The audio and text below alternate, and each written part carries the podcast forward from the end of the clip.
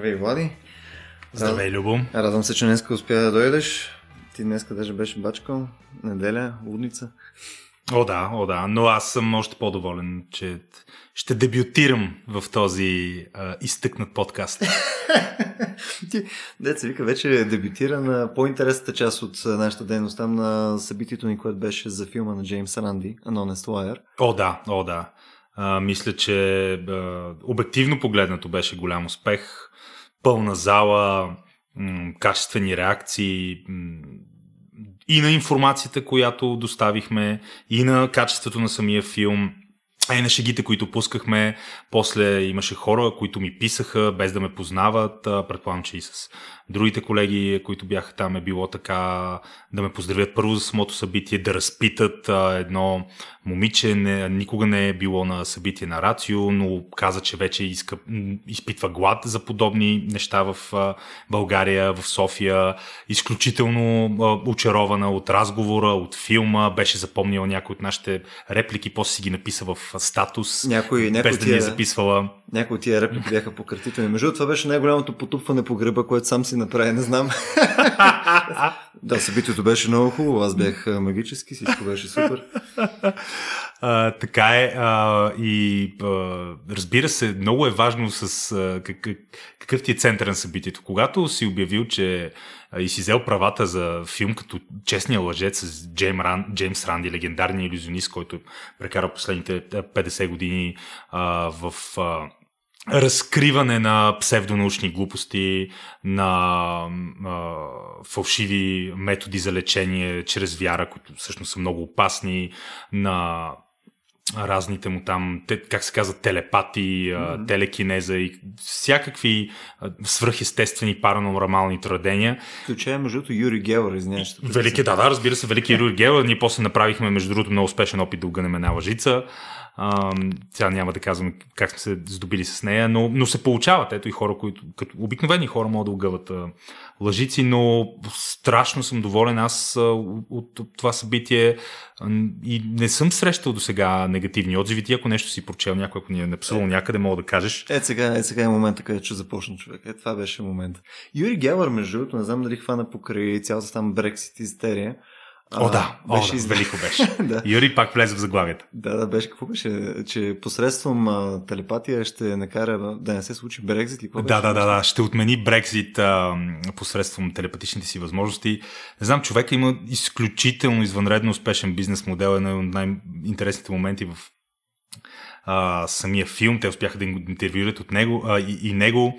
И фактически той беше най-демонстративно богатия и финансово проспериращ човек в целия филм а, на фона на огромното му имение, което е спечелил изцяло от а, м- хора, които са повярвали на неговите а, напълно демонстративно демонстрирано от Джеймс Ранди фалшиви способности и той е милионер благодарение на тях. Така че това е, как се казва на модерен български, cautionary tale за, за всеки един от нас, а, че нещата трябва да се проверяват. Та, в този смисъл, мисля, че дискусията беше интересна, но с филма, с такъв филм, а, прекрасно е, защото това е едновременно кино, киноизживяване и едновременно обвързано с а, полезна информация.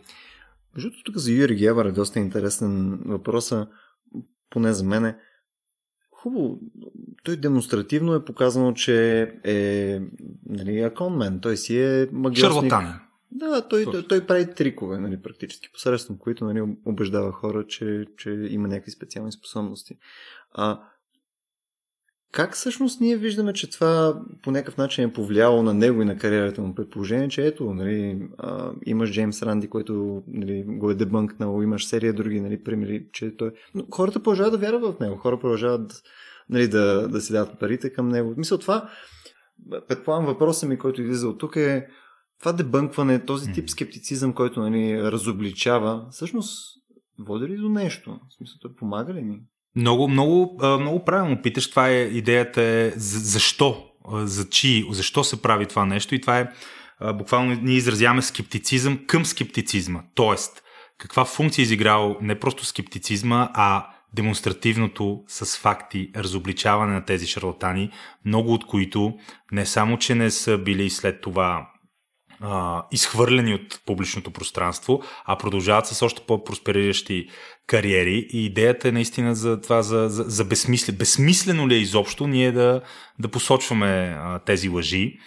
Според мен а, има реална функция, но е важно а, и чисто от обучителната гледна точка да, да се види колко много хора дали са програмирани, дали са индоктринирани, но колко много хора са склонни да не обръщат внимание на никакви факти, на никакви а, на научния метод, на разобличаванията, на доказателства от различни източници и да продължават да вярват в нещо. Дали ще са телепатичните способности на Ури Гелър, дали ще е това, че ваксините не работят и причиняват аутизъм в индустриален размах, дали че има хора, като един от хората показани в а, филма, който прожектирахме с Рацио, а, които лекуват с вяра.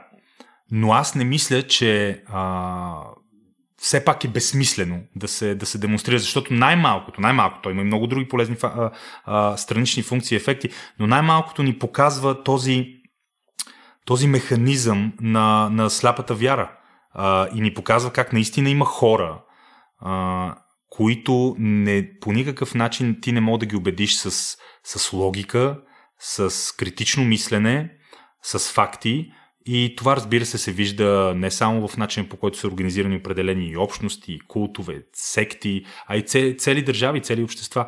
Фактически това е а, а, един вид урок за собствената ни слабост, защото ние никога не трябва да ги сочим с пръст постоянно тези, тези толкова а, леко довер, лесно доверящи се а, човеци, а да си кажем, че явно има някакъв бък в нашата иначе толкова успешна еволюционна програма, който позволява ние да бъдем, да, да, да, да се самозалъгваме по всевъзможни начини. И ти буквално се замисляш, окей, аз виждам, че тези хора вярват, вярват на абсолютни глупости. Къде обаче е моят бък? Аз в какво, аз, аз от какво мога да бъда подведен?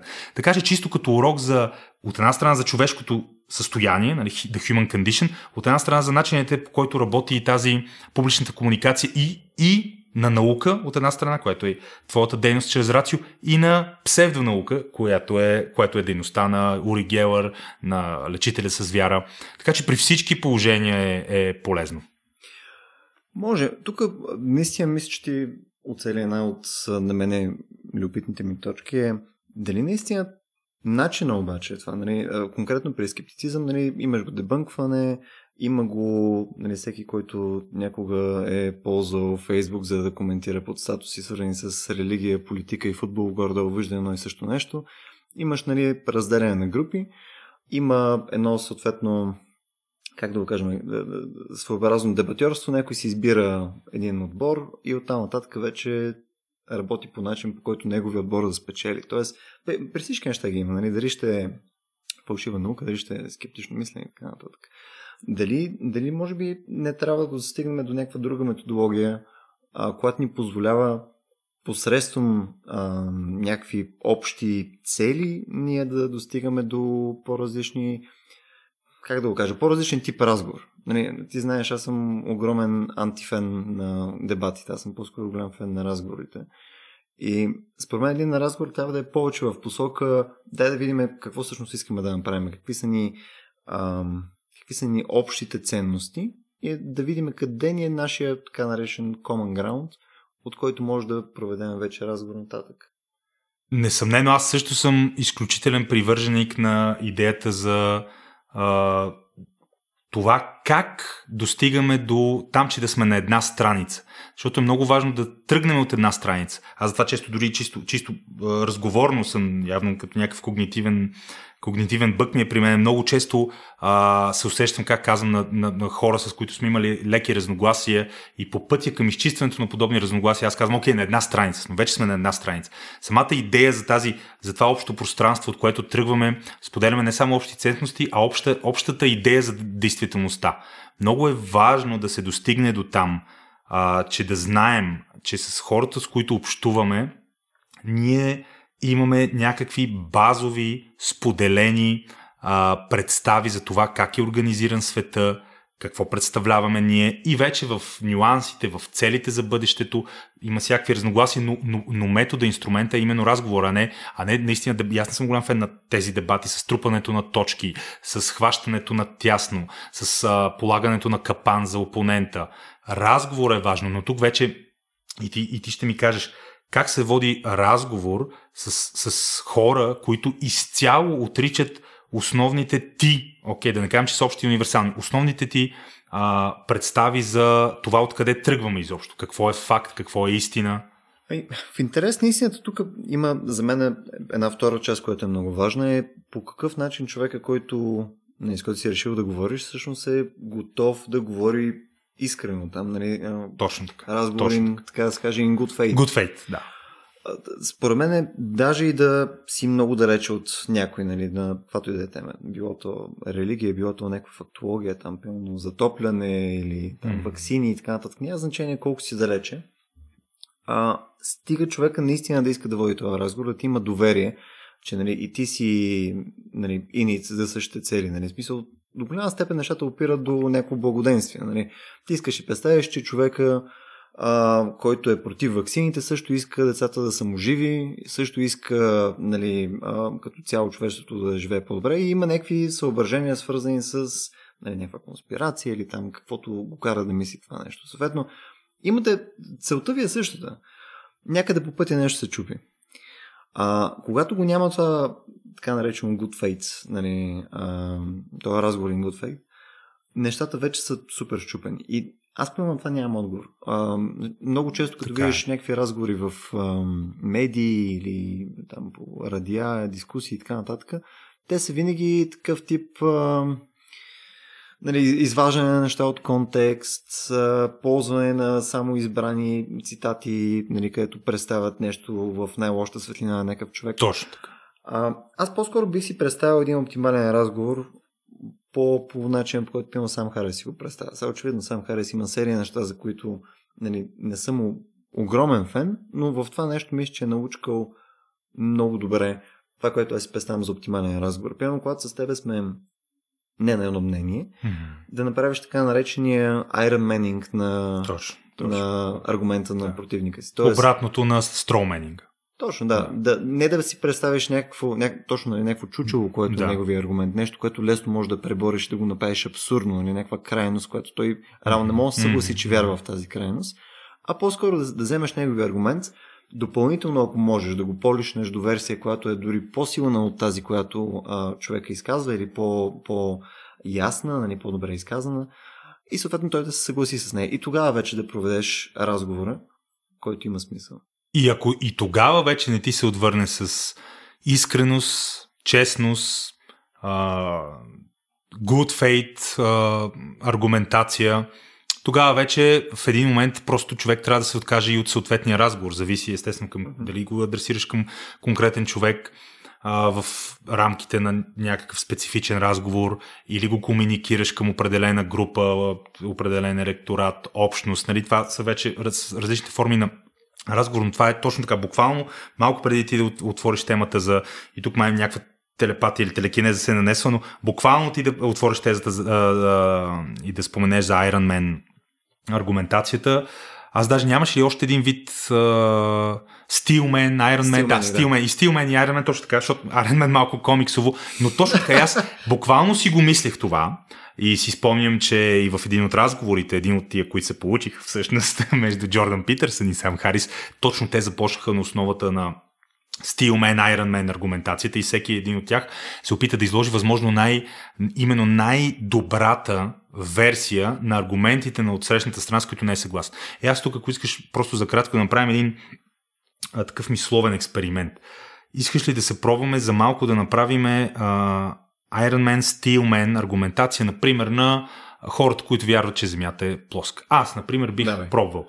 Мога да, мога да видя откъде идват а, тези хора и, да, и примерно да сметна, че за тях е изключително важно да се поставя под въпрос а, абсолютния авторитет. Идеята за абсолютния авторитет, идеята, че всичко е написано, че има неща, които са написани в камък и по никакъв начин не може и не трябва да задаваш въпроси. И аз мога да кажа, че мога да видя как някой човек, който е толкова отдаден на идеята за личната свобода а, и е изследвал серия от големи манипулации на истината в историята, особено на тоталитарните държави и не вярва на правителствата и иска да поставя под въпрос авторитетите и знае, че е имало научни теории, при които примерно са били валидни за цялото общество през 16 век и след това са били драматично променени през 19 мога да видя как подобен човек а, намира път а, до а, за мен абсурдната и фалшива версия, че Земята е плоска. Но моя стилър, стилмен аргумент на Flat Earther вярванията е, че те идват от uh, тази вкоренена в идеята за личната свобода мисия да се успорват авторитетите. А, и, второто нещо е, може би, не знам дали си гледал този филм, който беше на Netflix за а, Още не. Behind the Curve. Да. The Curve, да. Ние планираме събитие за него, между да, да. А, там второто нещо е, защото на няколко пъти го казаха, а, доста, доста явно, те казват, Еби, вижте, навън аз отивам, примерно, на брега, еди къде си, на, на океана, там, примерно, бяха някъде на West Coast, примерно, не помня. Ето вижте, ние от тук може да видим от тук до съседния град. И ако земята а, не беше плоска, това нямаше как се види, защото има някакъв кърв. И съответно те казват, те имаха така наречения практичен аргумент. Нали, че, да, да. Вижте, вие ми казвате, че е кръгла, но аз просто моят субективен, моето субективно изживяване да. показва, че това не е така.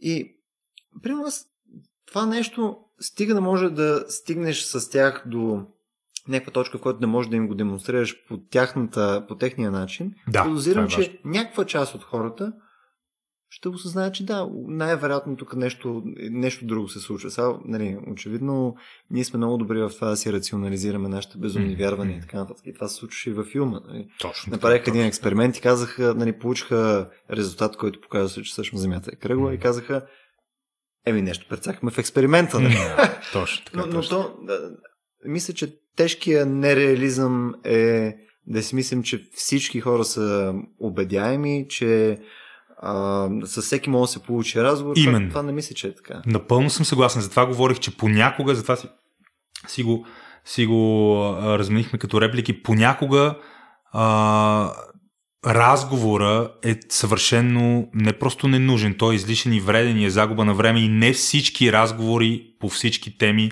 са необходими и осъществими по условията на good faith reasoning, които ние искаме да, да, поставим за разговор.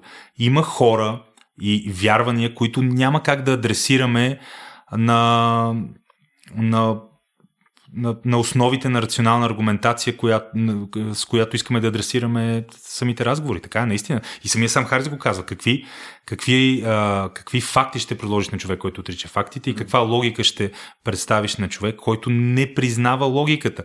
И другия момент вече с тази лична инвестиция. Това е, според мен, се проградва и при историята за хората от филма, който със сигурност ще вдъхнови поредното великолепно събитие на Рацио за флатъртарите когато ти си прекарал години от живота си, инвестирайки време, усилия, средства, емоция в определена кауза, определено вярване и начинание. И в един момент, според мен, вече си отвъд, как се отвъд ивент харайзана на това нещо, отвъд, а, отвъд линията и дори на някакво много базово ниво да усетиш, че си грешал през цялото това време, ако наистина си устроен така, че да имаш малко по-силно, малко по-изявено его, то ти, според мен, си склонен да защитаваш нещо, за което вече вярваш, че е фалшиво, само защото вече си инвестирал толкова много време и емоция. Това, между другото, мисля, че по-скоро е. Не мисля, че е толкова свързано даже с а, някакво уникално качество, тип а, силно его и прочее. Мисля, че всички сме по този начин. Ние сме много добри в това да рационализираме разбира се, разбира се. нашите безумни вярвания. Съответно, тук имаше а, той даже във филма го засекаха. А, имаше и следното нещо. Те са комьюнити. Нали, те има Да. някакъв социален натиск. Това е много важно нещо. Това е Да, много важно. социален натиск. Ти си този човек, който е вярва в това. Хикс време ти вече М. имаш няк... някакво а, отношение към тези хора, някакъв стендинг, нали, ти имаш М. респекта им и прочее. И, и даже наистина утре кажеш, е, копеле, със сигурност земята е кръгла, нали, какво съм Да. мислил. Вече просто така... Страха от отлъчване. Точно. И политическата цена, която Да, трябва да, да, платиш, е просто непосилна. Да, нали? така е, така е. Което е много интересно. Ние сме много, много интересни създания. Изключително, да, да. а, И, идеята, че ние сме някакви критично мислещи, рационални а, машини за взимане на правилни решения през повечето време е съвършено фалшива. Ние, ние сме си програмирани да разчитаме на емоции, ние сме програмирани да се осланяме на общността, да се страхуваме от това да бъдем изолирани, да бъдем отблъснати и понякога ще изберем да живеем с една лъжа, но и с комфорта на общ, общността, в която сме се причислили, отколкото да поемем сами по един индивидуален път, за който знаеме, че води към истината, но ни отласква от комфорта на, на, на нашите хора, както се казва. Така че това е изключително важно и играе огромна роля. Виждаме го особено силно при а, разказите на бивши членове на култа на сциентолозите, М. които наистина имат удивителни истории. И това, и това смятай, защото а, имаш вярвания, които а, привличат към себе си определени хора от определени социални прослойки. Сциентологията бих казал, че до голяма степен е култ на елита. Там има милионери, има холивудски звезди, има е, фигури от най-високите етажи на социалната стълба. И те са дълбоко убедени в възможно най-най-най-абсурдните а, вярвания. Том Круз е лицето на сциентологията. И естествено имаше филма, забрах на кой беше този филм за, за сциентологията. И именно там виждаш... Беше, е, тази жена, която беше, Да. която е била вътре. Как се Да, да, Се- забравих, забравих. Да. Но имаше един игрален филм, вдъхновен от идеята за сциентологията от живота на Франк Хъбърт. То там не беше точно сциентология, учителят да мастър на Пол Томас Андерсън с Филип Сигмур Хофман и Хоакин Финикс, където всъщност точно там те проникваха в идеята за механизма, как фактически те помагат на някои проблемни съзнания, на някои проблемни души, на някои хора с истински а, предизвикателства пред себе си и помагайки им вече ги убеждават да се, да, да, да, да се причислят и към другите вече тотално езотеричните свръхестествени вярвания. Така че никога не е а, просто а, една, една лъжа. Винаги има нещо. Винаги има комфорта на общността, механизма по който ти се чувстваш по-добре, защото примерно тази лъжа е обвързана с някакви определени упражнения, както е при сциентологията, някакви определени ритуали.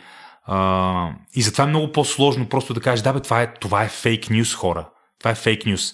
Почти всеки, който говори за фейк нюс, сам вярва поне в няколко чифта фейк нюс. Аз това го гарантирам. Това, това, това, според мен е... Ако всеки ден е честен към себе си, може да го види. Мисля, Абсолютно. всички вярваме в глупости до някаква степен. Какво беше? You're the easiest man to fool. Именно, Да. именно. А тук, между другото, естествено, това е някакво субективно мнение. Нали? Не, не мисля, че даже съм чел някакъв ресърч по темата, но а, следното нещо ни изглежда доста такова логично, че когато нали, ти си част от такова комьюнити, нали, даже да плащаш някакъв кост, свързан с как изглежда обективната реалност, а, звучи ми еволюционно логично или издържано, а съответно ти по този начин си по-фит, просто защото си, нали, е, ти, си, ти си платил този кост, но съответно по-голям шанс нали, ти да оцелееш по-дълго, не ти, когато си част от комьюнити и така нататък. И това е хм, не знам дали това е част от проблема, който пион Джордан Питърсън беше разискал с Точно Сам това в се сетих, да. този А, абсурден подкаст, а- който бяха направили. Този, да, да. У- у- унт- Онтологичния блокаж, до който двамата стигнаха в опита си да определят какво е истина. Изключително а, интересен въпрос наистина задаваш и това е идеята за нашите, на, на, на, нашето виждане за за истината, естествено, разговор между сам Харис и Джордан Питерсън наистина беше великолепен от гледна точка на това как се, как се а, стига наистина до една а, зона, в която интелигентни хора не могат да се разберат, но тук е много а, важно наистина. Ако приемем, че в едно общество, а, в една общност, а, която е изцяло организирана върху а, откровени лъжи, някакво племе или религиозен култ. И ако ти в тази общност навигираш по успешен начин и успяваш да предадеш гените си и да, и да просперираш, т.е. чисто от еволюционна гледна точка ти да си успешен в общество основано на лъжа, ти това и то, т.е. ти агент на истината ли си? Защото проблема на Джордан Питърсън, който сам Хари се опита да разобличи в онзи разговор е, че според Джордан Питърсън всяка, всяко едно нещо, което ти помага да, да оцелееш от еволюционна гледна точка е истина. И няма друга истина извън тази, която е еволюционно, еволюционно тествана и еволюционно успешна. И естествено сам Харис а, а, по никакъв начин не се съгласи с тази дефиниция на Джордан Питърсън. Аз също не съм съгласен с тази дефиниция да откачи, да, на Джордан Питърсън. И имахме случай на един час абсолютен блокаж колапс на идеята за, за, за разговори. Това между двама от най-еродираните и добре артикулирани публични фигури на планетата. Наистина, кажи ми и ти какво мислиш за това нещо. Ами, до голяма степен там проблема беше на, на дефиниции и, и липсата на желание, примерно от страна на Джордан Питърсън, да приеме дефиницията на, на сам Харис. Нали, те говориха за истина, обаче а, Джордан по никакъв начин не можеше да дефинира истина като нещо свързано с физическия свят. И оттам нататък то вече разговор ставаше безсмислен. Сам Харис после се опита по 20 различни... Честно, аз даже не можех да си представя, ако трябваше аз да водя този разговор, всичките начини, по които той завъртя разговора, така че да покаже Точно. Нали, какво иска да Всички има аналогии, всички примери, защото да. той е цар на аналогите, той е цар на примерите и на всички брилянтни примери, които ясно ти показват каква е идеята на Самхари за истина.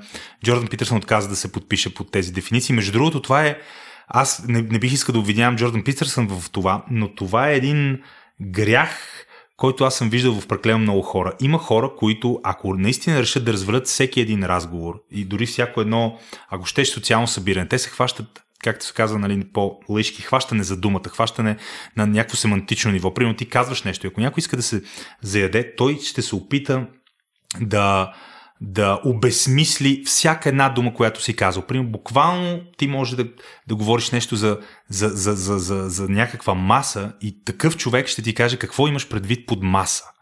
И сещаш се, ако някой реши да използва този метод, той може да. И, и особено а, нали, добре, а, добре се добре е рафиниран в, в, в, в тази технология, буквално за разрушаване на всеки опит за разговор, за това, което всъщност тебе си говорим, то той ще го направи. С такива хора е.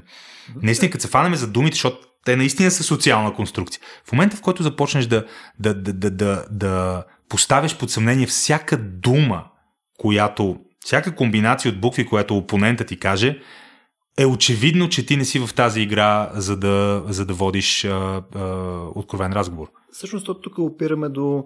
Нали, очевидно е важно да имаме едни общи дефиниции, на които заедно сме съгласни. Точно така. Но в момента, в който нали, всяко едно нещо трябва да му се определят дефинициите, отиваш в една крайност, където всъщност вече нямаше разговор.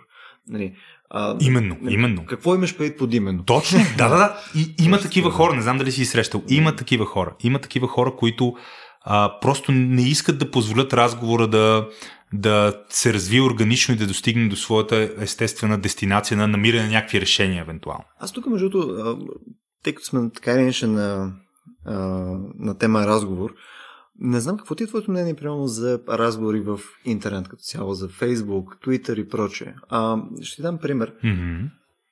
Тъй като нали, имам серия познати, които пускат неща свързани с популярна наука или имат си собствени проекти, нали, някаква форма на собствени проекти, свързани с писане на тексти публикуване на видеа.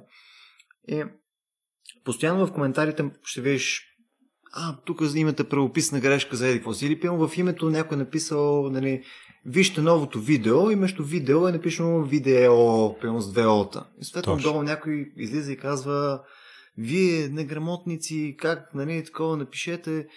И си някакъв, добре, смисъл, всяко едно от тези неща е фактически вярно. Нали? Някой е допуснал някаква грешка, било то а, правописна или просто техническа и така нататък.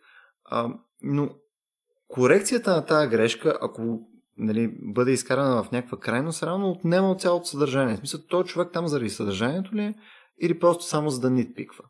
Нали, оставам с впечатлението, че за разлика от повечето други места, примерно от едно събитие на живо, където нали, основно ние правим неща или а, някакъв нормален разговор човек с човек, нали, за разлика от тези неща, където нали, винаги можеш да попаднеш на задници, нали, но в Фейсбук там е някакси крайност. В смисъл, отиваш и в коментарите е тегуба. Нали, сякаш е супер много по-голям инсентива ти да бъдеш този гай, който ще отиде и ще обясни вие колко сте неграмотни, вие колко сте... Защо се получава това нещо според тебе? Дали е от... То даже не е анонимност, те всички са ясно кой кой е във Фейсбук. Абсолютно, да. Аз мисля, че една от а, популярните такива вайрал картинки, колажи, мемчета, които обясняват този феномен, а, ти показва, например, едни две кучета, които са невероятно ожесточени. Те се лаят, те, те, те, от озъбените им челюсти пръскат слюнки, те искат да се разкъсат едно от друго. И отгоре е обяснено, че това е спор в интернет. След това следващата картинка показва две малки паленца, безпомощни, никаква агресия няма, те са едно срещу друго, не искат да си направят нищо, само се гледат и това е вече наживо. И наистина това по, по такъв карикатурен, но анимационен начин обяснява драматичната разлика между общуване на живо общуване в интернет. Мога да го подкрепя с буквално а, дозина анекдоти, особено аз имам приятели, които са по силно ангажирани с политически дебати и в интернет, и на живо, и често се стига до много разгорещени, знаеш, особено политиката е такъв двигател на, на, на емоциите и на негативността, много повече от популярната наука, повярвай ми.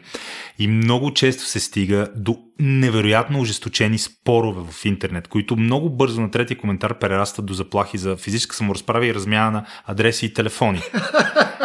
И след това в 90% от случаите имаме някой не се яви на срещата да се бие, както обещава в интернет, а в 10% от случаите имаме хора, които са в интернет са си обещавали до вчера как ще се разкъсат един друг, са се видяли в бара, изиграли се една един билярд и се направили селфи и го пустват във Фейсбук и казват, ето видяхме се. Буквално преди няколко дена аз станах свидетел едни познати а, си обясняваха как ще се бият и говореха с физически заплашителен език, т.е. език, в който включва заплахата за физическа саморазправа и след няколко дни бяха пуснали обща, обща снимка. Така че явно има нещо в интернет, анонимността, дистанцията, тази е, липса нали, на, на реалното общуване на човека срещу тебе, която ти е, те снабдява с, дали да го кажа, от една страна допълнителна смелост, от друга страна с тази, как да го кажем, правите, вкарвате в тази трол култура, знаеш за какво говорим. Ти, ти искаш, знаеш, че просто колко е лесно да, да, да, да натиснеш клавиша, да изпратиш а, нали, а, съответното агресивно съобщение. Така че не мисля, че хората бяхме подготвени за толкова скоростен технологичен напредък и до такава степен почти не почти цялото, но голяма част от общуването ни да се пренесе в едни екранчета а, и ние а, да, да, да сме постоянно пред тях и да си пращаме съобщения. Също така го имаш момент, в който не всичко е. Тоест, ти можеш да напишеш нещо, не си сигурен, че веднага ще ти отговори. Mm-hmm. Аз ако в момента говоря с теб и знам, че ти веднага можеш да ми отговориш, намираме се на по-малко от метър разстояние. Всичко е много по-физическо, много по-реално, много по-предметно. В интернет някой е написал нещо вчера, на теб не ти харесва и ти решаваш да го разрушиш с обиди, с псовни, с нецезурни изрази и му пишеш и той пък може да го види след още два дена. Така че ти имаш дистанция в пространството и дистанция във времето, която според мене а, помага а, за а, тази видим, видима дегенерация на общуването.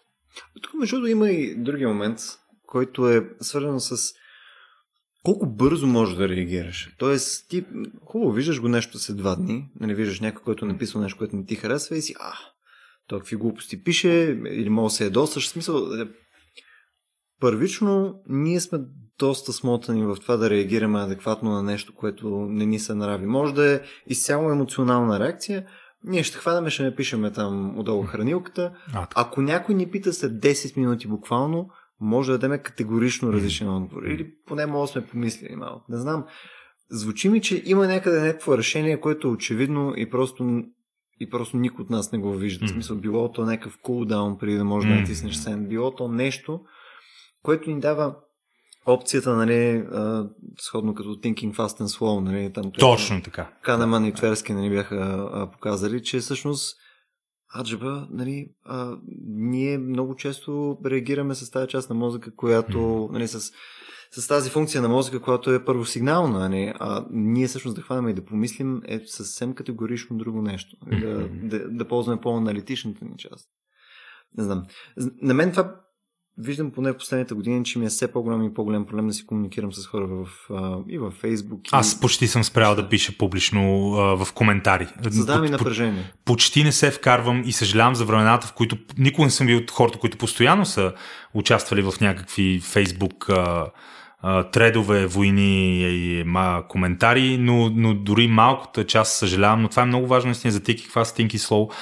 Когато общуваш с някой на живо, и искаш да му кажеш, ей, Букук, ще те смажа, самата заплаха от неизбежна, неизбежен физически отговор може да те възпре.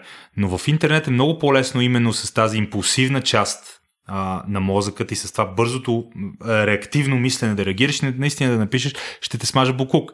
Вместо ако използваш вече thinking slow, аналитичната си част и да не го напишеш веднага ще те смажа буклук, а да помислиш за аргументите на този буклук, който искаш да смажеш и примерно ако въобще искаш да му отговориш, да напишеш едно възпитано, аргументирано мнение, което адресира а, защо човека, който искаш да смажеш, всъщност греши.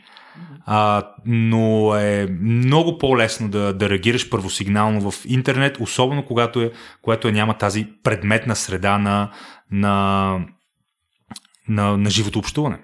Също време, обаче с това, а, в момента в който ние казваме, нали, не бяхме готови за, за такъв тип мас медии, нали, по, да, да. по, по, по инстант форма на комуникация, нали, а, това пък според мен е ние някаква форма на нали, някакво средство, което може да ни позволи да комуникираме по-добри добри идеи също.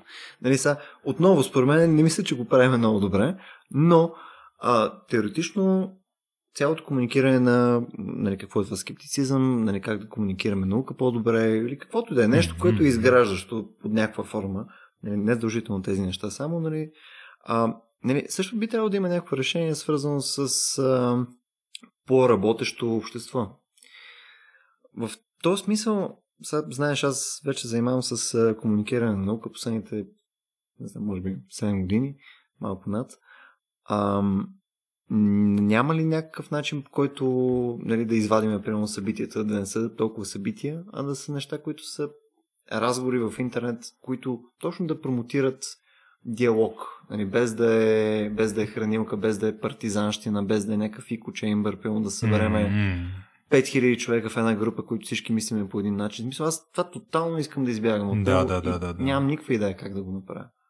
Ами да, това, това е а, комуникационните инструменти, с които достигаш до възможно най-широката публика, без да използваш някакви ефтини трикове, без да се осланяш на сензационализма или а, провока, провокативността заради самата провокативност е изкуство наистина и аз според мен м- има как да се направи, но, но то ще е по, по, по начина, т.е. процес е проба и грешка. Не, не мисля, че е възможно, примерно, тук да си направим някакъв брейнсторминг и да решим, че сме достигнали до универсалния ключ за перфектната комуникативна стратегия на наука и популярна наука. На колко яко ще да бъде това? Нали? Но ще да е страхотно. Ще да е страхотно. и... То виждаш даже между другото големи в сферата нали, на комуникиране на наука, нали, като примерно History Channel, нали, когато съм бил а, а, когато съм бил малък, Channel беше едно от местата, нали, където можеш да отидеш и да слушаш супер интересни документални филми. Точно така. Нали, и съответно те в следствие на, подозирам, сходен натиск, нали, mm-hmm. който се получава в момента, примерно по социални медии, но сигурно са установили, че това не продава. Нали, и, и, или по-точно хората не реагират толкова много, така че да има внимание върху медиите. в момента, както и ти знаеш, нали, History Channel е ужасно блато абсолютно, от абсолютно. пократителна псевдонаука и ужас. Нали, както в момента всъщност да. е и БНТ 2. С, Точно така, да. С на Стойчо Керев? Да, да, може скоро да има някакво включване на Нури Гел, ако успеят да, да, да. платят голям хонорар. А, ребрандирането в реално време на някога престижни медийни платформи, които хората свързват с наука, в наистина някакви псевдонаучни булшит конвейери, е тревожно явление. Също така обаче ти виждаш как а, безкомпромисни авторитети в света на науката стъпват на криво, когато трябва да навигират в това толкова сложно пространство на социалните медии. Един от, естествено, най- ярките примери е Ричард Докинс, който че, толкова често си навлича гнева на всякакви групи и хора със своята комуникация в Твитър. И дори той беше в София преди година на фестивал на науката и каза, наистина не знам защо така се получава, просто хората явно не ме разбират в Твитър. Сам Харис имаше такива проблеми с а, извадени от контекста негови, негови реплики. И това също е голям проблем. Аз бих дал много накратко два радикално а, противоположни примера за ефектите на новите мас-медии, на 24-часови новинарски цикъл и на социалните мрежи и на идеята, че ние постоянно, буквално през, през устройството в джоба си, може да сме включени към към а, глобалния свят или поне към това, което достига през глобалната мрежа от глобалния свят към нас. От една страна имаме тези феномени на а, линч тълпите на докпайла, особено в Twitter. Това е видно. Най-яркият пример беше с една млада дама, която преди да се качи на, полет до Южна Африка от Нью Йорк. тя е бяла и пише шега в Твитър. Тя има примерно 2-3 хиляди последователи, някаква пиарка пише сега в Твитър, отивам в Южна Африка, надявам се да не хвана спин, шегувам се, аз съм бяла. Окей. Okay. Груба, а, непохватна шега, лош проява на лош вкус. Докато трае 10-часовия полет, някой от нейните последователи го споделя, подхващат го медии, хора с много по-големи платформи в Твитър. Тя става хаштаг трендинг номер едно в света в Твитър, докато е в самолета и тя не може да види какво се случва. Когато слиза в а, Република Южна Африка след 10-часовия полет, тя разбира, че милиони хора я обсъждат, че големи престижни медии са осъдили морално, че е уволнена, че е изгубила работата си, че е изгубила 90% от приятелите си. Нали, това е един феномен. Ти, буквално вече всеки един човек, независимо колко анонимен е, може да направи нещо в интернет, нещо в социалните медии, което да стане световен феномен и да, да го превърне в публична личност. В, в публична личност за добро или за лошо. Други момент вече, и това е по-обвързано и с, с науката, аз наблюдавам и с начин по който комуникираме наука. Някой пуска много качествено, а, приятно видео, например, с, а, с момиче, което след успешна операция или момче, което след успешна операция, малко дете, за първ път чува. Това е толкова емоционално натоварено, толкова е жизнеутвърждаващо, вайрал, милиони реакции, хората го споделят. Някои от тях, колко от тези хора вече ще се поинтересуват е, за, за начина по който науката успява да извърши това на пръв поглед. Чудо а, тези клипове с бионичните крайници. Тоест, имаме начин по който, ако е обвързано с, с а, емоционален момент и е това, за което ти говориш по-рано, пряко свързано с идеята за благоденствието на хората, като една от общо от споделените универсал, универсални цели. Как ние стигаме до по-голямо благоденствие за всички ни? Когато обвържеме прогреса на науката и това, което науката прави, с тези а, идеи за за жизнеутвърждаващите емоции, за благоденствието на хората, комуникацията е... Тя си се получава. И точно тези примери са с, с а, а, чулите за пръв път дечица, с хората, които тичат и правят някакви атлетични подвизи с бионични крайници. Тук, между другото, ти засягаш една тема, която на мен се ми обръща внимание в момента, в който аз кажа, окей, искам и аз да ползвам повече емоция, нали, и е чисто човешки реакции за такъв тип теми. А, не, често съм получавал критиката, че ма не можеш да правиш това нещо. Нали? Да, науката трябва да, е, трябва да е отделена от емоцията. Да. Трябва да е отделена от нали, първосигналната част на мозъка. А, това някак си, мисля, мога да разбера, мога да разбера аргумента, разбира се, Mm-hmm. а, но някак си ми звучи, че е, да, просто бихме работили с друг тип хора, ако, ако това беше работещо нещо. В смисъл да, Homo sapiens не е нещо, което, което не може да работи с никаква емоция. А сега, примерно, заради това на нашите събития, да кажем, ползваме някакъв конкретен тип музика, Точно нали, така. конкретна селекция нали, на съдържание, правиме визии, които да са естетически М. адекватни, нали, така че хората да ги харесват. Нали. Мисля, че всяко едно от тези неща а, е важно. Да, със сигурност нали, това кара хората нали, на база на някакво субективно възприятие нали, да приемат по-позитивно дадената тема, но мисля, че всичко останало друго е химера. Нали, да можеш да представиш, че ти можеш да фанеш и да напишеш едно име на тема, нали, сега ще си говорим за черни дубки, Да. на бял фон с черен Times Да. New Roman, нали, съответно ще има същия ефект, когато излезе някой да го говори на сцена и да го издекламира нали, труда, който си е публичнал в Nature. м. Нали, съответно, това мисля, че е абсурд. Нали, може би има някаква граница, нали, която нали, аз съм си дефинирал за себе си, нали, но сигурно има някаква граница, която е свързана с нали, колко искаш да експлуатираш конкретно а, чувства и прочее. Със Точно сигурно, така. Точно със сигурност така. не искаш нали, да, нали, да, да яздиш вълната, която е на, на човешкото възприятие. Нали, така, че, нали, Ефтина хората- манипулация в никакъв Точно, случай. да, хората нали, да, да направиш събитие, да, да почнеш да говориш пълно за някакви тежки трагедии и прочее, нали, със сигурност. А, това вече почва да намирисва на нещо, М, което е, което е отвратително и морално безотговорно. Но има, има някаква друга част, която ти ако не успееш хората да вземеш на, на, на това нещо, което се опитваш да им изкомуникираш, ако не успееш да ги хванеш ам, и емоционално, ти се провалил като комуникатор.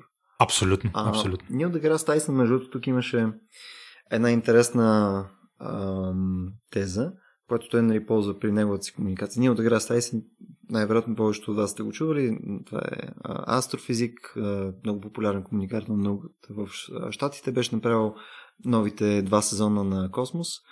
А, нали, той е наследник, черният наследник на Карл Сейган. Много як. А, това, което той беше казал е, че когато говори за наука, той се опитва да говори, така да се каже, in sound bites. Тоест, Да, повечето неща, които той казва, да, да, да не са пълнеш, а да са неща, които някой може да запомни. Да звучат готино, да, да звучат ам, да са quotable. quotable, точно. Тоест, някоя медия да може да ги цитира. Нали? Повечето неща, които той да каже, да може да а, хора да кажат, ха, това беше интересно. И мисля, че, мисля, че е прав. Сега, има... Напълно прав. Да, има някакъв аргумент за дълбочина на съдържание. Нали? Аз бих казал, че има серия неща, които е много трудно да са quotable. Нали? Наистина Мгм. човек трябва да хване и да прочете едни книги. Нали? Същевременно обаче, ако целта ти е основно да комуникираш наука и интереса към наука на цяло, а ако нямаш тези quotable елементи, ти просто не правиш нищо. Нали? Ти просто си ти просто говориш и хората се правят, че те слушат. Точно така. Не, не, но, много, много си прав. Аз тук естествено, пак, пак ти казвам, не мога да ти опиша как светнаха а, лицата на хората на събитието на Джеймс а, Ранди, когато, например, твоя екип по време на една на уместно пласиране шега от наша страна, изведнъж пуснаха на екрана зад нас в едър план а, мистер Бабуров. И това се това е някаква емоция, това е хумор, това е шега, това е нещо готино, хората веднага реагират. И е, и е страхотно. Но тук има нещо много важно, аз искам да направя това, това уточнение, разделение, поне в моите очи. Емоцията няма никаква роля и по никакъв начин не трябва да присъства, когато се прави наука. Тоест, когато тръгваш да изследваш нещо, ти в нито един момент не трябва да си казваш, ами това дали ще нарани чувствата на някои хора, как ще се отрази това на еди какви си представи. Ти тръгваш без да си предвидил крайния резултат и отиваш там, докъдето те доведат фактите, емпиричния научен метод. Тоест там емоция няма. Но, когато вече комуникираш науката към хората, а не правиш научно изследване, не извършваш, не извършваш лабораторен експеримент или а, нещо такова, когато вече трябва да комуникираш, комуникираш тази наука, ти наистина трябва да си а, трябва да си на ти именно с а, да, с това, което и Тайсън нарича soundbites, с начина по който може да компресираш нещо изключително сложно в едно изречение, което се запомня, което почти всеки може да цитира и да каже, дори да не може да разбере. И това може да служи дори и като една кукичка, която да издърпа една част, не всички разбира се, но поне една част на хора, които първо ще чуят готиния квоут, готиния цитат, ще им стане интересно и наистина може да стигнат и до дебелата книга това не само, че не е изключено, то е, то е свързано. Така че аз наистина не мога да си представя как а, инструментите на комуникация не трябва да бъдат използвани, когато ти комуникираш наука и със сигурност не съм съгласен с онези пористи, каквито има, и онези консервативно настроени а, хора в средите, които смятат, че едва ли не науката се принизява, когато ти я комуникираш достъпно. Така е, да. Тук като каза консервативно настроени хора, тъй като сега най-вероятно повечето от хората, които си вери по нашото, на нашото събитие, нали, нямат го като контекст за тебе. А, но ти, бидейки журналист, доста, доста от нещата, които пишеш, са повече свързани с това, което е дефиницията на консерватизъм до някаква степен. Също време с това, а, аз бих казал, нали, водейки някакво количество разговори последните няколко години заедно с тебе, че ти си много по-близо за, до дефиницията на либерал, нали, което, Точно така. Което, което аз бих а, а, харесал нали, като, като моя. А, причината, по която ти го казвам това нещо е, че има доста интересни неща, свързани с а, нали, този интерсекшн между а, наука, политика и прочее, които ти доста си писал последните Точно така. година, година и половина. Може да кажеш какво ти е интересно в момента? Сега тук със сигурност ще загубим някаква, някакво количество от слушателите, но мисля, че това е важна тема и мисля, че трябва да си говорим малко по-открито за нея. Не, разбира се, аз даже преди време написах една статия, която се казваше Политкоректна наука.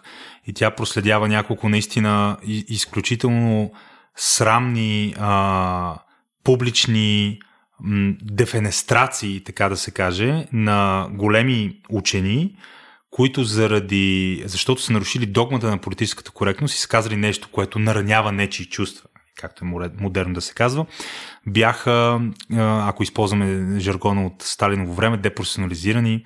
Първо един учен от ЦЕРН, италиански, който беше възразил публично срещу а, квотите, основани на идеята за половия паритет в научния проект ЦЕРН. Тоест, той, той се беше изказал критично срещу идеята, че а, в пълно противоречие с принципите на меритокрацията, т.е.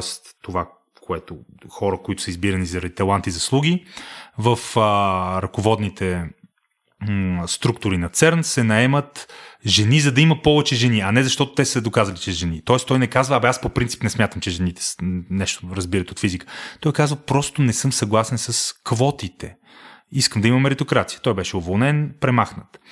А, разбира се, Имаме случая с Джеймс Уотсън, който беше цитирал някои негови изследвания с, с данни за различни а, стойности на коефициент интелигентност на различни популации. По никакъв начин той не използваше някаква истински расистска риторика. Той всичко основаваше от това къде неговите изследвания са го довели. Той беше а, публично разпнат. А, естествено имаше онзи велик, забрахме сега името, велик учен физик, който си беше направил една шега в Южна Корея. И беше казал, чисто като по време на лекция се беше пошегувал, че а, понякога има проблеми с жените в лабораторията, изцяло в, в духа на, на, на доброто настроение, нищо сериозно не е казал, не е предлагал някаква политика, нещо такова. Беше казал, че понякога а, когато работиш в лаборатория, някои момичета могат да се влюбят в теб, ти да се влюбиш в тях и ако случайно нещо кажеш критично за тях, те могат да се разплачат. Шега, което той казва на публично събитие. Той беше а, също а, демонизиран в медиите, няколко университета, престижни университета а, го от, отлъчиха, той вече не е почетен професор към тях и най-най-най един от най-любопитните случаи е в Хавай на угасналия вулкан на Мауна Кея. Трябваше да има голям проект да се построи космическа обсерватория с огромен 30 метров телескоп, който поради специфичното разположение на Хавай, поради липсата на, на изкуствена светлина, щеше да бъде и ще, защото този проект още съществува, ще бъде един от най-най-най качествените ни а, прозорци към Вселената и наистина огромно, огромно, огромен напредък за астрофизиката и за астрономията, по-скоро не за астрофизиката, за астрономията а, този проект. И така, стигаме до момента, в който местни жители, които вярват, че тази планина е живо божество, буквално според религията на местните, тази планина е, е жива и а, нищо не трябва да се строи на нея. Така, учени от а, известни научно-популярни издания, а, които са прекарали години наред в публично порицаване и оправдано разобличаване на всякакви креационисти, на всякакви християнски фанатици, които спират прогреса а, само заради своите вярвания, вместо, вместо да защитят проекта за телескоп на върха на Мауна Кея в Хавай, който ще даде такъв огромен тласък на астрономията, излизат с публична позиция, в която се обявяват против научния проект и казват, че наистина вярванията на хората на местните трябва да бъдат уважени и че по никакъв начин не трябва да се търсят каквито и да било аналогии с креационистите и че те наистина се срамуват да бъдат част от общност, която иска по такъв начин да загърби, да загърби а, тези истински, а, истинс, истинската загриженост на, на местните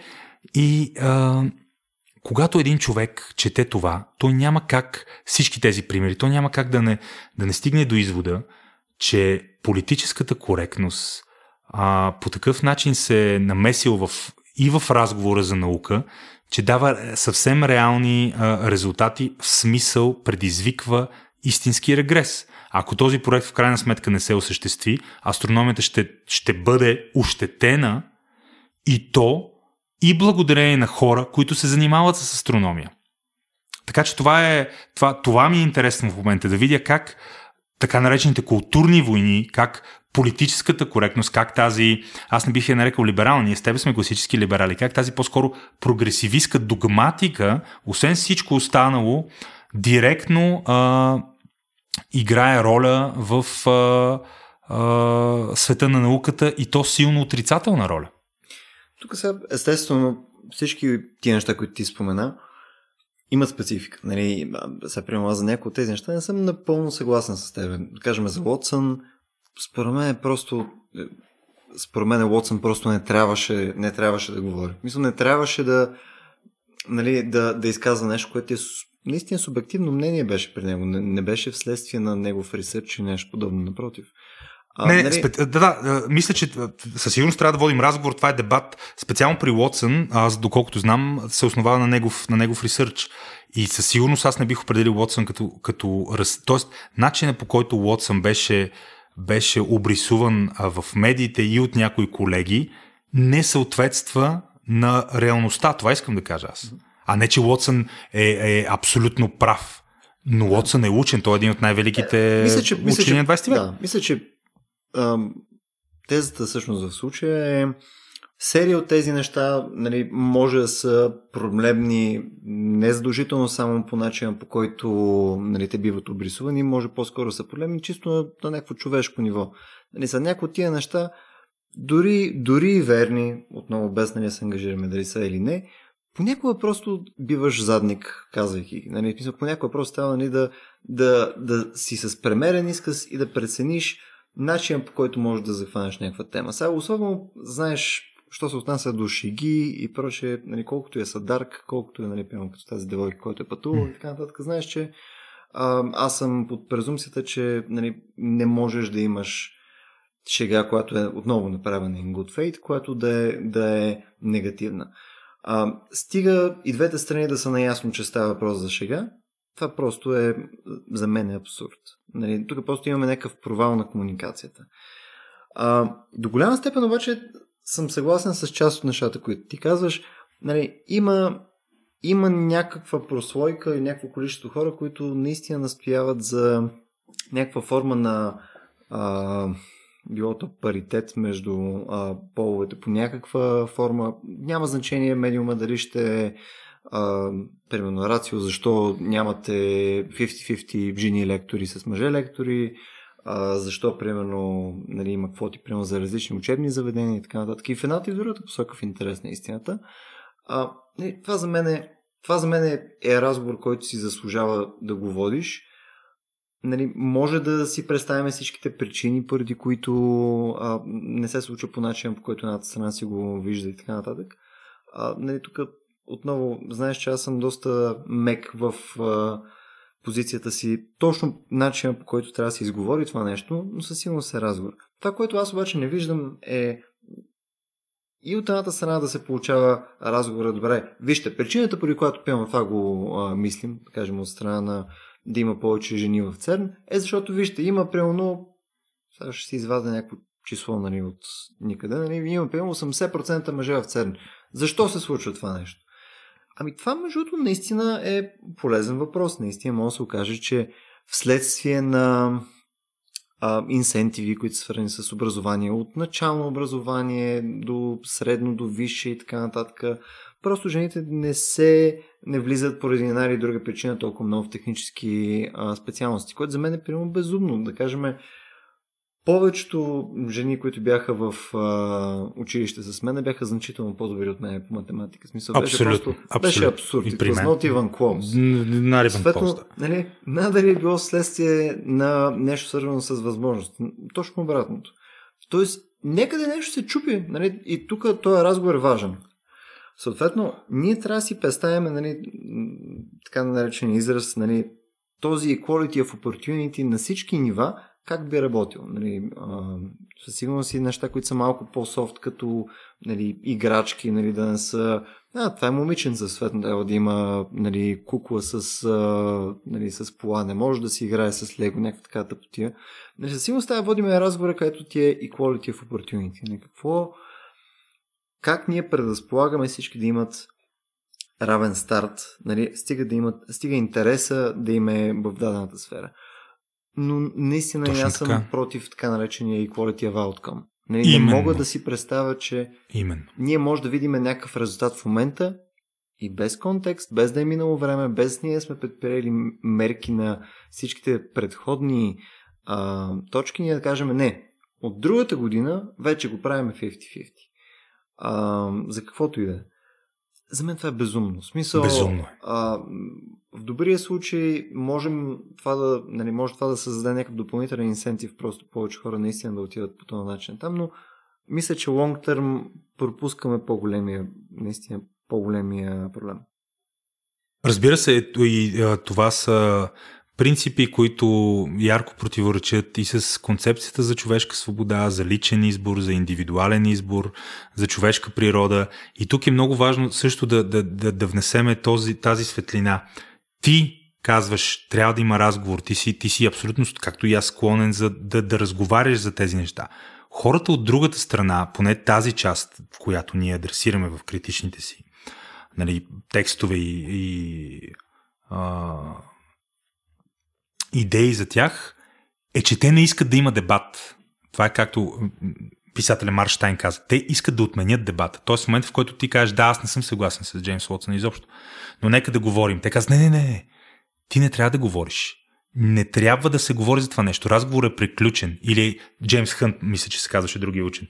Няма дебат, няма разговор. Тоест, когато примерно ти кажеш, аз не съм сигурен, че а, държавно санкционирани етнически и полови квоти са най-адекватния и плодотворен път към включването на все повече хора в науката, което е естествено цел на всички. Всички искаме всеки да има достъп до науката. Ти изразяваш съмнение в, в начина по който това се стига. Те казват, окей, господин расист, окей, господин сексист, време е да ти затворим устата. Ти трябва да си представиш, че е напълно възможно в, в света, в който тези хора се, се, се опитват да композират, че някоя твоя шега, като човек, който е публична фигура, организира голямо, голямо научно събитие, регулярни а, а, научни лекции, прожекции, дискусии. Някъде там си казал нещо, което ако, изваден, ако се извади от контекст, ще изглежда ужасяващо за, за тези хора. Някаква шега. Очевидна шега. Те не смятат, че е шега. Това е и тук вече за дали сме на една страница. Ти казваш, хора, това очевидно е шега. То си личи по структурата, по който ти си произнесъл изречението, че това е шега. Но те не смятат, че е шега. Те организират бойкот, те имат структурите и силата да направят а, а, медийна кампания. В България, естествено, това за щастие според мен няма как да се случи, но буквално това се е случило, да не забравяме, са, както, както и ти и аз, с огромна част от, които, от нещата, които Джордан Питърсън каза, не съм съгласен. Но това, което те му а, причиниха и продължават да му причинят е абсурдно. Вадят негови а, реплики извън контекст, бойкотират го, а, обявяват го, разлепят плакати срещу него, демонизират го. Аз не съм сигурен. И то това се случва в университетите, в елитни храмове на познанието. Така че, според мен, тук разговор е доколко този проблем е голям, но със сигурност има такъв проблем, защото те са хора, това са хора, които не искат да има какъвто и да било разговор. Ти пръв казваш, нека да го, нека да, нека да дебатираме, нека да разговаряме, нека да разменим аргументи. Те казват, не, няма аргумент. Как мога аз да говоря с расист? Окей, аз не съм расист. Не, аз смятам, че ти си расист. Добре, какво е расизъм? Пак дефиниция на дума.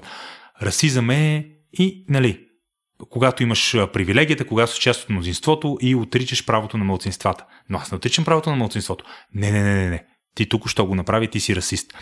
И според мен не е безполезно и не е безсмислено да се адресират тези случаи на а, груба политически коректна намеса в, и в света на науката и не само, като разбира се, аз съм първият, който ще признае, че е напълно възможно да се спекулира и с и с това и да се преувеличават а, ефектите на политическата коректност. Аз в никакъв случай не съм а, от онези по-крайни хора, които смятат, че, не, че всичко е приключено и че по никакъв начин а, не може изобщо да противодействаме на това или че изобщо не осъзнаваме как изцяло а, живота ни се контролира от а, агентите на политическата коректност. Може да се злоупотреби и може да се преувеличи с това нещо, но, но това не значи, че то не съществува и не е реално и не, по някакъв начин не може да достигне а, и до нас, до нашия живот.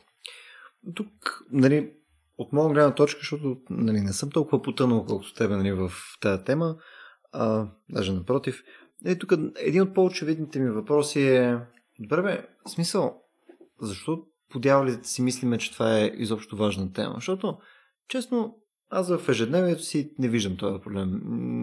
В Фейсбук го виждам съвсем малко, нали, може би може би някакъв казус в други държави, нямам никаква идея, но аз наистина това не го срещам чак толкова много. А, не, не е ли добър аргумент да кажем, нека, нека да адресираме по-сериозни проблеми, отколкото това нещо. Са, ясно ми е, че и това също е субективно, а, но повечето от тия примери, които ти даде, те изобщо не са, не са отдалече близко до нас. Нали, Моят аргумент по-скоро би бил следния нека да, нека да се притесняваме за някакво неравенство на разговора в момента, в който го виждаме при него и да го адресираме и да го наричаме с името, което му е, нали, което на нас не идва. Нали. Виждаме, че някой бива неразумен и проче. Окей, конфронтирай го. В България не го виждаме това. Нали така? Така е, така е, така е. е тук вече аргумента, аз не съм сигурен, че това е изцяло аргумент, който прегръщам. Но аргумента, примерно, който може да се използва срещу това, което ти казваш, е, че а, а, прекаленото взиране и отстояване на идеята, че само българските проблеми трябва да се разглеждат, е някаква проява на провинциализъм, на късогледство и до голяма степен ние сме, да, да, и до голяма степен ние сме по-глобално устроени, което е изцяло антиконсервативна идея, между другото. Глобално устроени космополитни хора и, и се интересуваме от това, което се случва по света. А, нека да говорим дори наистина за по, по-нишовите ни интереси, за науката, за комуникаторите на науката. Почти няма а, голямо име в този свят, което да, да не е адресирало проблема с политическата коректност, с идеята за, за заглушаването на свободата на словото. Сам Харис, почти всеки подкаст по, по един или друг начин се, а той е ляв либерал, по един или друг начин се а, говори за тези проблеми. А, Джордан Питерсън, разбира се, Ричард Долкинс, Стивън Пинкър, който също беше обявен за крайно десен нацист, той е ляв либерал. Тоест, в момента, в който ние, а, ние обърнем взор към, към големия свят, почти във всяка една сфера в разговора присъстват тези елементи. И тук вече съм, съм напълно съгласен с теб, че ако това не е най-важното нещо за теб, ти може да го игнорираш и да кажеш, окей, да, Стивен Пинкър си има някакви проблеми, някой е казал нещо за него, но я да видим сега всъщност нещо друго около неговата книга. Тоест, напълно е възможно. Но, но това не значи, че тук по-скоро е до селекцията на важните неща. Точно така. Тук по-скоро наистина поинта ми е с дали не правя някакъв така наречен чери пикинг, на темите, които просто са ни интересни. Са поради някаква причина, знаеш, на всеки един от нас. Това си е байс, съгласен съм. Да, съгласен. Нещо, нещо просто ни е по-интересно. И може да се окаже, че просто нещата, които са ни интересни, не са реално важни. Абсолютно. И, или да се окаже, че нещата, които са неинтересни, всъщност не са толкова важни, а други неща, които не са ни били интересни, всъщност са много по-важни. Тук е, наистина това е точно и пак този момент, и Канеман го засяга, и други. В този толкова сложен и богат свят, кое от милиардите неща, които постоянно се случват, всъщност е важно, заслужава вниманието ти, кое трябва да ангажира съзнанието ти, за кое трябва да се говори, какво се избираме. Толкова много неща се случват, толкова, толкова е богата палитрата, дори само ако става въпрос за, за, за науката. Окей, да, имаме наука. Кое да почнем по-напред? Кое да ти е следващото събитие? Нещо за, за космоса, за биологията, за еволюцията, за физиката, за, за химията. Как, какво ли не? И това е само в, в един домен, само в една сфера. Така че факт, ние няма като, като едни прости примати да да налучкаме интуитивно нещото, от което, примерно, ще зависи съдбата на света или на човечеството. И е нормално вече а, обримчени от а, нашите различни баяси, предразсъдъци и интереси, да се фокусираме върху нещо, което на други хора се струва дълбоко незначително към този момент. Напълно съм съгласен. Напълно съм съгласен. Между другото, ти зачекна леко една тема, която на мен ми е доста любопитна. Ако ако говорим особено за, за наука в някакъв политически контекст, ам, което малко е далече вече от темата ни, която да сега говорихме, но ако, ако си представяме, че хубаво, нали, ние правим ни събития или някой прави някакъв YouTube блог или има някаква медия, която комуникира наука по по-адекватен начин, ти мислиш ли, че самата наука има някакво място, нали, излизайки от тези места, в политическия разговор. Мислим ли, че можем да правим така наречените uh, Science Informed Policies? Мислиш, че част от научния метод е приложим изобщо в uh, този домен, тъй като виждаш, те, политиката е, е много по-сходна uh, отново нали, това е изцяло субективното ми мнение за това нещо, но тя изглежда много по-сходна до този пример от началото на разговора ни за има някаква истина, която е просто полезна за хората да оцеляват. И оттам нататък дали е физическа истина няма никакво значение. Нали, политиката работи ли по-скоро според тебе по този начин или би могла да работи повече с емпирично адекватни мнения, нали, повече с evidence-based policies? Да, между другото, това е и аз си спомням още преди години едно участие на Нил Деграс Тайсън, който много, много а, а, силно и артикулирано се оплакваше срещу липсата на истински учени в света на политиката. Той тогава каза, повечето политици са или адвокати, или бизнесмени, а, най-вече адвокати, нали, по професия, преди да влязат в политиката, или са професионални политици, които се занимават с това нещо от самото начало. Но няма наука, няма място за, няма място за наука в политиката. Сега много е трудно да калкулираме точната роля на науката и научния метод в, в, в политиката. Естествено, както ние се опитваме да, а, да си изградим стратегия за инструментите, с които се комуникира науката, така и самата политика до голяма степен е изкуство на комуникацията. И а, не може да отделим, разбира се, двата домена. В никакъв случай те са свързани. Най-малкото науката е във всичко, дори примерно говорим, ако говорим за от най-важните неща, енергетика или изхранване на населението. Това е наука. Реколти, промяна на климата. Всички тези неща са свързани с науката. И вече въпросът е как политиката ще ги включи в комуникацията, която осъществява с съответните електорати. Е изключително сложно нещо, но ние не може да отделим науката от политиката и същевременно не може да кажем, че науката изцяло трябва да контролира политиката и да уволним всички адвокати и и държавни глави, и бизнесмени, които са влязли в а, нали, публичните представителства и да ги замениме с астрофизици и биолози. Това също не смятам, че е някаква адекватна стратегия но определено има как се казва, процес на взаимно опрашване, ди, ди, диалектика на взаимното проникване. И тук вече въпросът е с злоупотребите, с манипулацията, с лошите актьори на политическата сцена, които използват науката за невероятно корисни, глупави цели или псевдонауката. Тук, между другото, изключава опрашването там на адвокатите. А, тук зачекна нещо, което ми е просто любопитно като като такъв мисловен експеримент.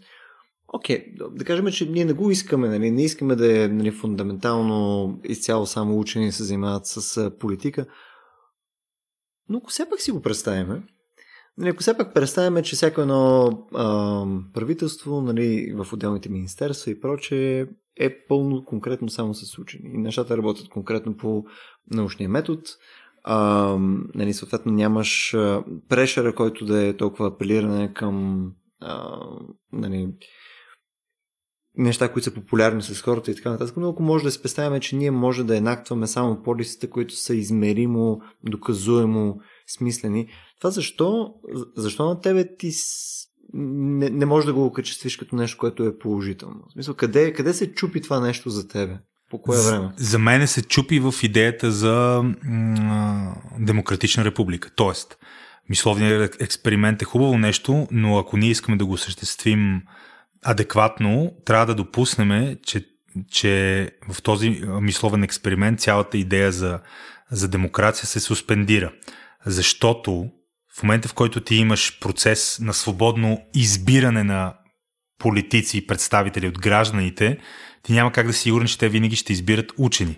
Тоест, ако допуснем един свят, в който всички политици са учени, ние трябва да говорим за диктатура. И между другото, това ме отвежда към един съвсем друг мисловен експеримент, който именно в последния подкаст на Сам Хари с, Дане, с Даниел Канеман се говори, където те за миг с лека диаболична усмивка си представиха как всичките ни проблеми биха се решили, може би, а, по-лесно, ако бяхме с устройството на Китай където имаш едно централизирано управление, което взима решения и изобщо а, вота на гражданите, мандати, избори, изобщо не ги касаят и примерно много по-лесно на теория, разбира се, може да се постави една цел и тя да се преследва. Тоест, общество, в което, или по-скоро държава, в която политиците са учени, е диктатура.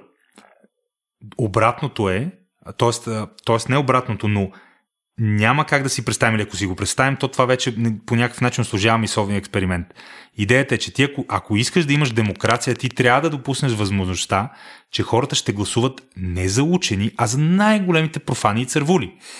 И с всичките негативни ефекти, до които ще доведе това, ти трябва да кажеш, окей, но аз предпочитам да живея в свободното общество, което ми дава свободата да направя отвратителен избор, отколкото в една диктатура, в която аз нямам никакъв избор.